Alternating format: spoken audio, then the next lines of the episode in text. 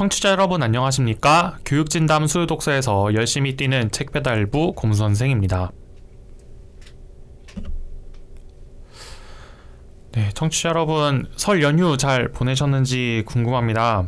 이제 또 내일이면 연휴가 끝나고 다시 일상으로 돌아가야 한다니까 조금 마음이 아프지만 그래도 뭐 길게 보면 토요일, 일요일까지 붙이셔가지고 또 5일을 푹 쉬면서 이렇게 푹 쉬시면서 재충전 잘 하셨으리라고 믿습니다.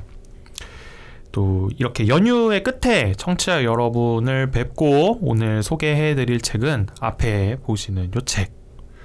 교실 밖에서 듣는 biomedical 공학이라고 하는 책입니다. 청취자 여러분의 기억 속으로 책을 배달해 드리는 2분 퀵 서비스로 넘어가 보겠습니다. 병원 자주 가 시나요, 혹시? 네, 이제 학부모 청취자 여러분이시라면은 뭐 그게 미래의 일이 될 수도 있고 또 현재 뭔가 여러 가지로 들이닥쳐서 관리를 받고 있는 분들도 계실 텐데 뭐 병원에 자주 가는 게뭐 좋은 일은 당연히 아니겠죠. 네. 어쨌든 병원에 가면 우리 몸을 진단하는 각종 신비한 장비들이 많이 있습니다. 뭐 가장 가볍게는 엑스레이부터 시작해서 뭐 심전도니 MRI 하는 하는 뭐 그런 것들 아마 뭐 한 번쯤은 받아 보셨을 수도 있을 것 같아요. 예전에는 또 병원에서만 볼 수 있었던 것이었는데 이제는 우리 주변에서 너무 쉽게 볼 수 있게 된 그런 장비들도 있습니다. 예를 들어서 음, 요 이게 카메라가 좀 멀어서 잘 보이실지 모르겠는데 스마트워치가 대표적인 것 같아요. 이제 이 스마트워치 제품군에서 가장 저렴한 것으로 알려진 제 그 중국 X사 모델을 제가 이렇게 차고 있는데 심박수 측정을 해주고요. 이거 굉장히 구형이거든요. 그런데 심, 일단 심박수 측정을 해주고 그거에 기반해서 이제 이 관련 어, 애플리케이션을 켜면은 제가 잠을 잘 잤는지를 측정을 해주더라고요. 아 정말 이거 유용하게 쓰고 있습니다. 자, 이렇게 인간의 치료와 이제 기능적 향상을 위한 이런 도구들을 만드는 분야 바이오 메디컬 공학이라고 합니다. 그러니까 이런 물건을 만들기 위한 여러 가지 연구를 하는 학문 분야입니다. 우리 삶의 지, 질과 직결된 기술을 연구하는 학문인데도 사실 저도 이 책을 이렇게 보기 전에는 약간 이름이 생소했거든요. 하지만 뭐 그 생소한 만큼이나 굉장히 그 여러 가지 그 첨단 정말 최첨단이라고 부를 수 있을 만한 그런 연구들이 많이 이루어지는 분야였습니다. 이 분야를 전문적으로 연구하는 한양대학교의 교수진들이 이제 그 각 기술의 역사와 현황, 미래를 소개하는 책을 내놓았습니다. 학부모 청취자 여러분의 미래의 삶의 질과 우리 아이들의 미래 직장 취업 문제를 동시에 해결, 해결 해결해주고 책임져줄 분야 어디지 찾으신다면 한번 이 책 교실 밖에서 듣는 biomedical 공학이라고 하는 책 읽어보시면 어떨까 하는 마음에서 오늘 한번 가지고 와 보았습니다. 네, 이 책은 그 공저자가 굉장히 많은데요. 이분들은 거의 다 이제 한양대학교에 이 관련 연구를 여, 그 관련 연구를 진행하고 있고 그 학생들을 가르치고 있는 교수진들입니다. 그래서 자, 각자 자기가 연구하는 분야 혹은 자기의 연구와 관련된 분야에 대해서 굉장히 짤막짤막하게 소개해주는 글을 여러 편을 실어 놓은 그런 책입니다. 어, 바로 꼼꼼하게 책을 읽은 청취자 여러분을 위해 핵심을 짚어드리는 이종보통 키워드 시간으로 넘어가 보겠습니다. 뭐 biomedical 공학이라고 하는 그 키워드를 핵심으로 짚을 수밖에 없겠는데요. 뭐 저도 이 책을 읽기 전까지는 생소했고 하지만 펼쳐 보니까 어 절반 이상은 제가 어디선가 본 기구들에 관한 것이었고 또 나머지 절반은 영화에서 본 것 같은 그런 느낌을 주는 기술들이었습니다. biomedical 공학에 관해서 간단히 말씀을 드리면 의료 활동에 필요한 도구를 개발하거나 개선하는 연구를 진행하는 공학의 한 분야입니다. 의료 활동이란 당연히 병을 고치거나 진단하거나 이런 활동을 뜻하죠. 또 때로는 그런 기, 그렇게 만들어낸 치료 기술을 이용해서 질병에 걸리지 않았거나 장애가 없는 사람들이라고 하더라도 그런 사람들의 어떤 그 신체적인 기능을 대폭 보강해주는 기술로도 응용을 할 수 있는 그런 기술을 연구하는 학문 분야입니다.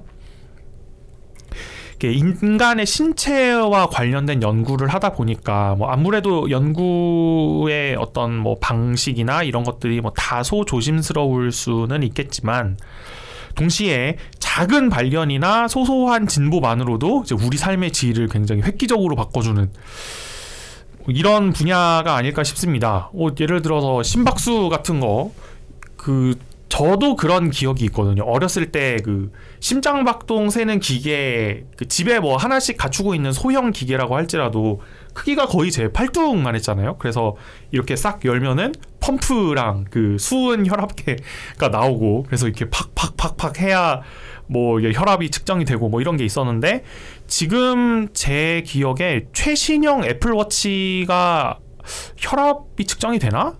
어, 뭐 그런 걸로 알고 있어요. 이 제가 차고 있는 이 그 X 중국 X사의 이 스마트워치의 최신 모델도 이게 꽉 메고 있으면은 혈압이 측정이 된다 이런 얘기 들어본 적 있는 것 같아요. 굉장히 간편해졌죠.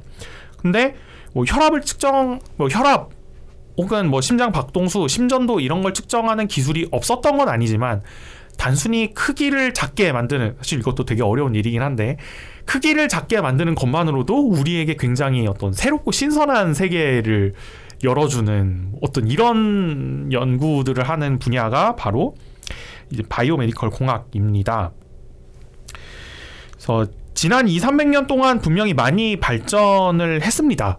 그러니까 우리가 이렇게 스마트워치에서 심장 박동수도 재고 그러는 건데 그럼에도 인간의 신체 자체가 이만큼 진보, 이만큼 연구의 진보를 이루었지만 연구의 진보를 이룬 것보다 훨씬 더 많은 미지의 분야 혹은 미지의 영역이 남아 있는 게 바로 인간의 신체 아니겠습니까?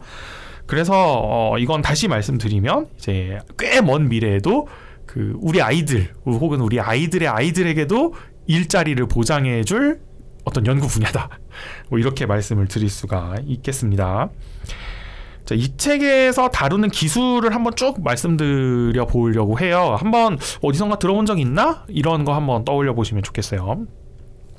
엑스레이, CT, MRI, 초음파, 근육 전기 인터페이스, 인공 와우, 귀, 그리고 인공 망막, 눈이죠.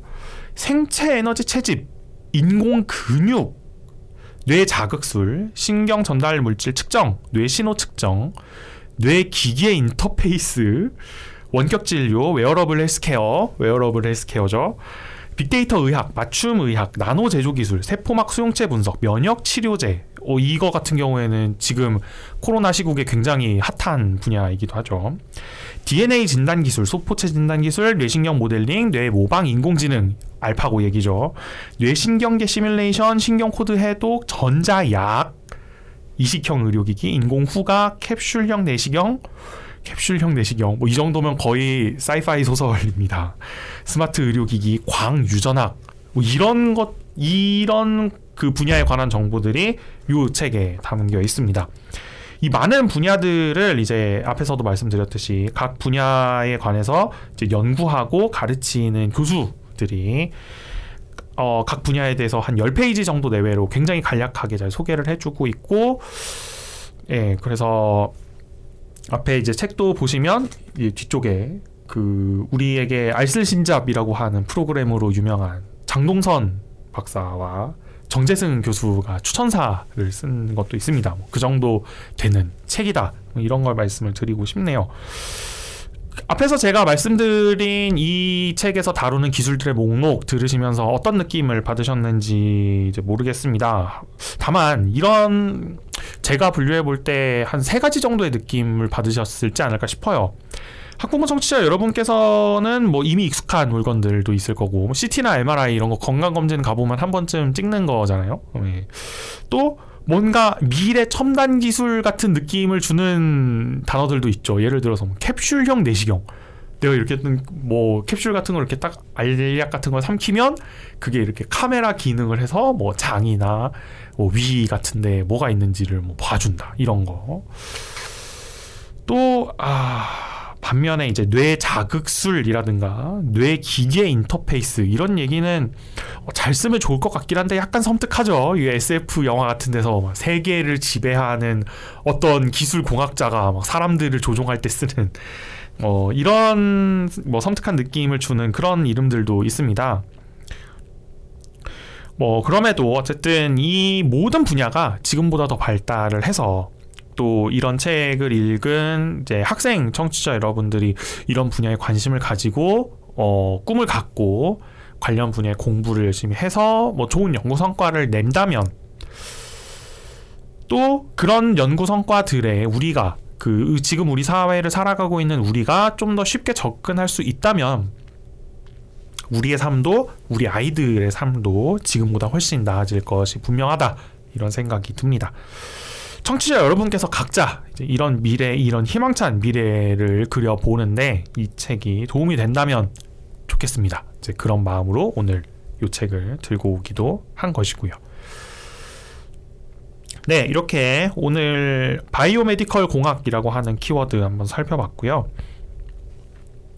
이 책을 읽고 나서 더 재미있게 즐길 콘텐츠를 추천해 드리는 이제 아이랑 together 시간으로 넘어가 보겠습니다. 제가 이 책과 함께 추천드리는 콘텐츠는 어, 유튜브 채널입니다. OCWHYU라고 하는 채널이 있어요. 뭐 사실 영문 약자만 들어도 약간 감이 오시는 분도 있으실 거고 아니면 뭐야? 라고 생각하시는 분도 계실 텐데 한양대 open course 채널입니다. 그러니까 open course는 뭐냐면 뭐 청취자 여러분 아시는 분도 있겠지만 이 대학 내에서 학생들이나 그 교수 동료 평가가 굉장히 좋은 교수들의 강의를 녹화해서 공개해 가지고 그 시민들도 함께 그 강의를 들을 수 있도록 마련하는 그런 시스템 이걸 이제 open course라고 하는데 이 OCWHYU 채널은 한양대 open course 유튜브 채널입니다. 그래서 이 책의 기반이 되거나 이제 이 책의 내용을 포함하는 그 교수들의 강의를 이 open course 채널에 들어가셔서 보실 수 있습니다. 또 이 책의 몇몇 페이지에는 그 QR 코드 이제 익숙하시죠. 항상 코로나 때문에 이렇게 찍고 들어가시느라고 그 QR 코드를 이제 카메라 앱으로 찍으면은 그 유튜브 동영상으로 바로 연결이 되는 이제 그런 페이지들도 몇 페이지가 있습니다. 어, 이 책을 한번 읽어보시고 이제 관심이 가는 뭐 연구 분야 혹은 기술 혹은 어 책을 이렇게 보시고 있는데 어 QR 코드가 있네 이러면 이렇게 카메라로 한번 찍으셔서 가서 이제 오픈 코스 채널 강의 동영상들 한번 보시는 거 추천을 드려 봅니다. 네, 이렇게 오늘 교실 밖에서 듣는 바이오메디컬 공학이라고 하는 책 소개 마쳐 보았고요. 다음 시간에 읽을 책은 아, 어떻게 책을 선정하다 보니까 다음 시간도 일종의 넓은 범위에서는 과학 책이 되었는데 홍성욱의 실험실의 진화라는 책을 한번 살펴보도록 하겠습니다. 자, 뭐, 이 제가 오늘 소개해드린 바이오 메디컬 공학도 그렇고 대부분의 그 과학적 활동은 실험실에서 이루어집니다. 여기에 동의하지 않을 청취자분은 없으실 거라고 저는 생각을 하는데 반면에 또 우리가 평범한 자격으로 다가가기가 조금 어려운 그곳 그것도 역시 바로 실험실입니다. 이 실험실이라고 하는 공간을 역사적, 사회학적, 철학적 분석의 대상으로 삼아서 이제 쌓아 올린 연구 성과들을 잘 요약해 놓은 그래서 학생들이 읽기에도 굉장히 좋게 잘 뽑혀 나온 책이더라고요. 그래서 다음 주에는 홍성욱의 실험실의 진화라고 하는 책 한번 읽어보도록 하겠습니다. 교육진담 수요독서 코너는 청취자 여러분과 함께 책을 가볍게 하지만 꼼꼼하게 읽어나가는 방송입니다. 여러분의 손길에서 책장을 넘기는 소리의 숫자만큼 댓글, 좋아요, 구독하기, 알람 설정, 링크 공유 부탁드립니다. 감사합니다.